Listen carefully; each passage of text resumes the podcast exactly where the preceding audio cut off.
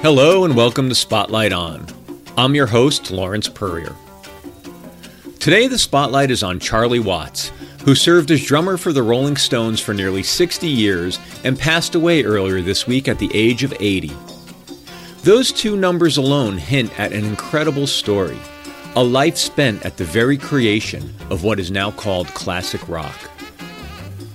By the time of this recording, Countless critics and journalists have weighed in with obituaries, eulogies, and examinations, and there will be many more to come. But I'd like to take a few minutes to pull some data points out of all that spilled ink and make my case for Charlie Watts as a spiritual forefather of punk rock.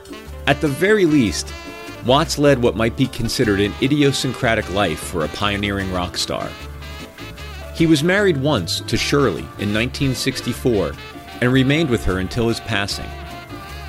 His major bout with drug and alcohol problems came not as a rebellious young rocker, but in his mid 40s during what he called his midlife crisis. He raised Arabian stud horses. Charlie was a car collector, like many of the British musicians of his era, but he never had a driver's license. When the Stones were inducted to the Rock and Roll Hall of Fame, Watts did not attend the ceremony. Charlie Watts is in other halls of fame as well, including Modern Drummers and Vanity Fair's Best Dressed. He professed to always preferring post war jazz and even boogie woogie music over rock and roll, and his few side projects outside the Stones are in those fields. That said, he expertly and innovatively propelled some of the best loved songs in the classic rock canon. So, if the estimable source Urban Dictionary is right when they say, Punk rock is about liking what you like, being yourself, saying what you think, and fuck all the rest. I rest my case for Charlie Watts.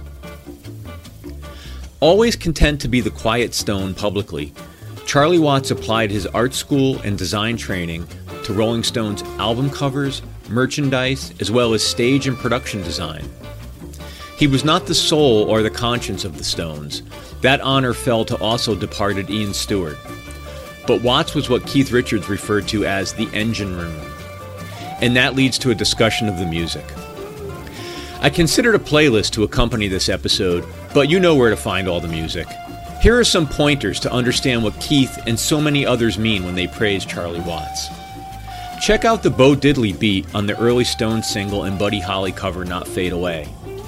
Or the thunderous opening from Get Off My Cloud, the follow up single to Satisfaction, which itself has some proto thrash drumming going on. More in that vein, you can't leave out Paint It Black. Fast forward a few short years as the Stones enter their most renowned years. Street Fighting Man, Gimme Shelter, Monkey Man, Stray Cat Blues, Bitch, Can't You Hear Me Knockin', Rocks Off, Soul Survivor. But getting back to punk, how about when the whip comes down from Some Girls, as well as that album's disco pivot, Miss You? The twisted take on the dance genre on Emotional Rescue. Slave off of Tattoo You. Under Cover of the Night, a maligned song, incredible drum work. That list ends almost 40 years ago. We can start a whole new parlor game just to talk about which songs from the Stones' 21st century catalog make any sense at all solely because Charlie is behind the kit. The very first Rolling Stones album I ever saw was the ABKCO Greatest Hits record Hot Rocks, which features Charlie Watts in two ways. First, the track selection. Early hits as a singles band through the beginning of their run as great album makers. But then turn the album over. There's a bizarre photo of the band lounging outside of a castle, and there's Charlie in the foreground, arms crossed, staring down the camera. As seemingly incongruous, for him at least, is my second Stones album, Get Your Ya-Ya's Out, which features Mary Watts skipping down a road or a runway with all things a donkey. But again, throw on the vinyl and it's Charlie's album all the way, which Mick Jagger himself acknowledges at the end of the band's cover of Chuck Berry's Little Queenie with the throwaway line, Charlie's good tonight, ain't he?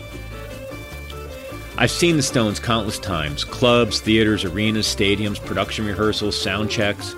But one moment at Madison Square Garden, I think on the Bigger Bang tour about 15 years ago, stands out. Mick announcing the band, calling out Charlie Watts by name, and then the thundering ovation that took minutes to die down. Charlie looked a little embarrassed, kind of wiggled a little bit in discomfort, did a little sort of shoe shuffle back and forth, but he had the biggest, widest smile on his face. Thank you, Charlie Watts.